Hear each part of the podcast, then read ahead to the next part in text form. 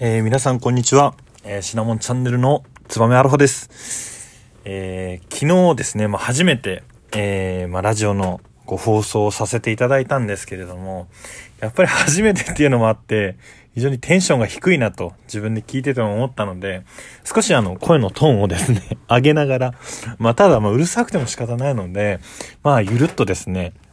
まあ、いろんな、まあ、ニュースの、まあ、考えをですね、えー、皆さんと、私の意見をですね、えー、共有させてもらえればと思っています。で、今日はですね、まあ、ちょっと朝日新聞が今日朝朝刊で出してる記事になるんですけれども、まあ、NHK の受信料が値下げという記事が出ていました。えー、ちなみに皆さんは NHK の受信料って払っていますかね？まあ、払ってないって言っても、まあ、自分で払ってないけど、多分家に住んでいてご両親が払っていたりとか、あとはもう、そもそもテレビを、え設置してないとかですね。私も、あのー、名古屋とかで一人暮らしをしてた時期があったんですけれども、その時は本当にテレビを、あのー、必要としてない生活だったので、えー、受信料を払っていませんでした。またですね、えまあ、設置してるけど、集金人と会ってないから、こう、払ってないっていう人ももしかしたら中にいるかもしれません。まあ、よくですね、まあ、NHK の、まあ、こう、受信料等々で、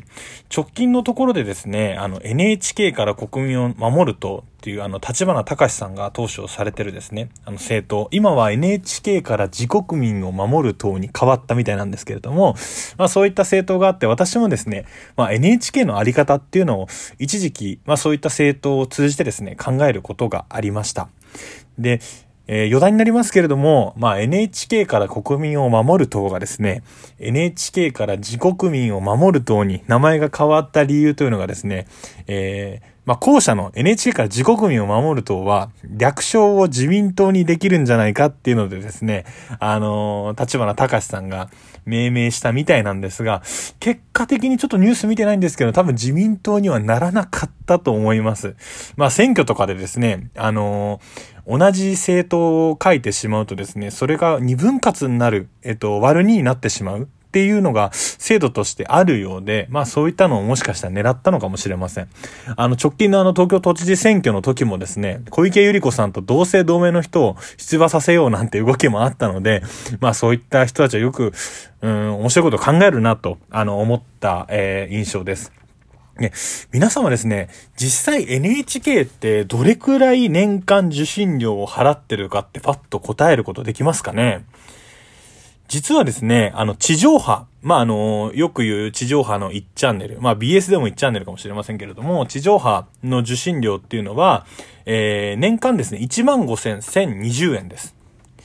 で、衛星放送も入れるとですね、26,760円ということで、まあこれが高いか安いかっていうのは、まあ皆様の懐事情にもよるとは思いますけれども、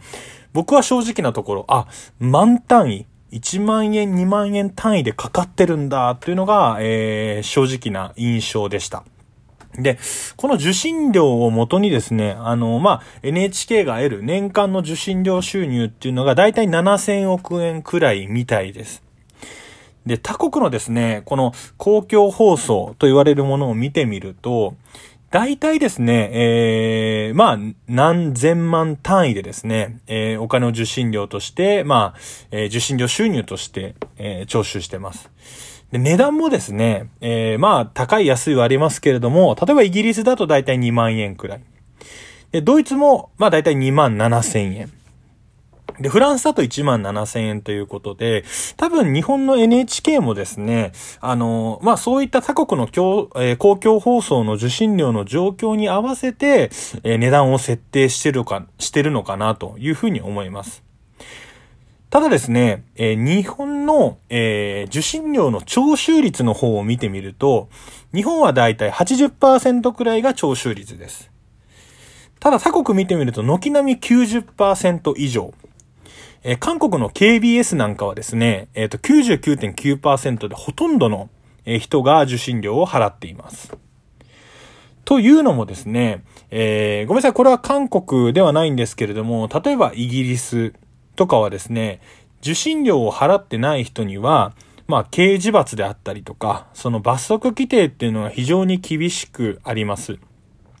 日本でもですね、もしかしたらそういった罰則の規定っていうのがあるのかもしれないんですけれども、より他国の方がですね、テレビを設置しているにもかかわらず、受信料を払ってないっていうことに対する罰則が非常に厳しいので、まあこういった徴収の状況になってます。で、そもそもですね、あの、よく国会で議論されているのが、えー、受信料を支払う必要がないんじゃないかであったりとか、受信料をもっと安くできるんじゃないかっていうところが、えー、国会で議論というよりかは、まあ我々国民の間であったりとか、まあ実際に国会に上がって議論をされているようなところではあります。私がですね、えー、NHK の受信料を考えるきっかけになったのがですね、NHK の新社屋を、新社屋の建設っていうニュースが、えー、確か2年前くらいに出て、えー、いたのを、皆さん、えー、ニュース見たことありますかね？え、NHK のあの、新経営計画というのがですね、2018年に出た時にですね、新しく、えー、NHK の新社屋にかかるお金がどれくらいだと皆さん思いますかね？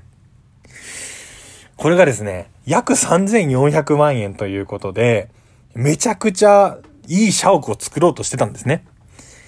でですね、えー、新国立競技場、あの立派なですね、えー、施設がだいたい2500円くらいなので、3400円だと国立競技場が建てられちゃうと。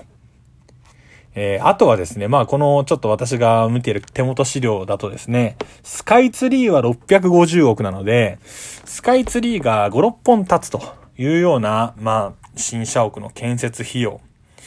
で、日本の民間放送の建設費を見てみるとですね、えっと、社屋のですね、あの、大きな球体があるフジテレビなんかでも、えー、1500億円程度ということでですね、まあ、いかに、えー、立派なものを建てようかっていうのがわかります。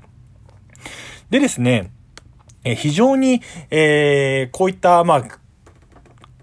あ、建物を建てるにもかかわらず、そんなにたくさんの受信料を、まあ、払ってですね、はい、立てる必要があるのかというところが、まあ、一時期議論されたっていうのをなんとなく僕はニュース等で見ました。そもそもですね、あの、公共放送というのは、今、あの、緊急事態宣言が、えー、発出されてますけれども、そういった際にですね、NHK だけですね、青い枠で今のこう緊急事態宣言の状況ということで、こう各地の状況が見れるかと思います。そのような形でですね、まあ国民が、まあいつでもですね、えっと公共的な、まあ誰からもですね、えっと、まあ意見を左右されないような状態で、えニュースを見る、ニュースやですね、情報を取得することができるというのが、えー、公共放送というふうになっています。ちょっと皆さん誤解されてる方多いかなと思うのが、国営放送っていうのもあります。で国営放送と公共放送っていうのはまた違くてですね、国営放送っていうのはまあ国がえ運営をしている放送になるので、まあ、よくテレビで見るのは、あの、北朝鮮のですね、あの、袴というか着物を着た女性の方が、えー、国の代弁者として国民に呼びかけたりはしますけれども、えー、NHK はあくまでも国営放送ではなく公共放送というところです。でですね、えー、ちょっと話を戻して、NHK から自国民を守る党がですね、えー、ずっとマニフェストに掲げている、えー、スクランブル化をしてくださいと。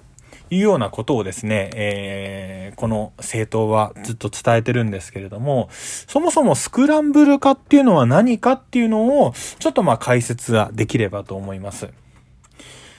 今ですね、あの、ワウワウとかっていう有料チャンネルえー、家で見れる方いるかもしれないんですけれども、ワウワウっていうのは、えチャンネルとしては存在してますけれども、見ることができない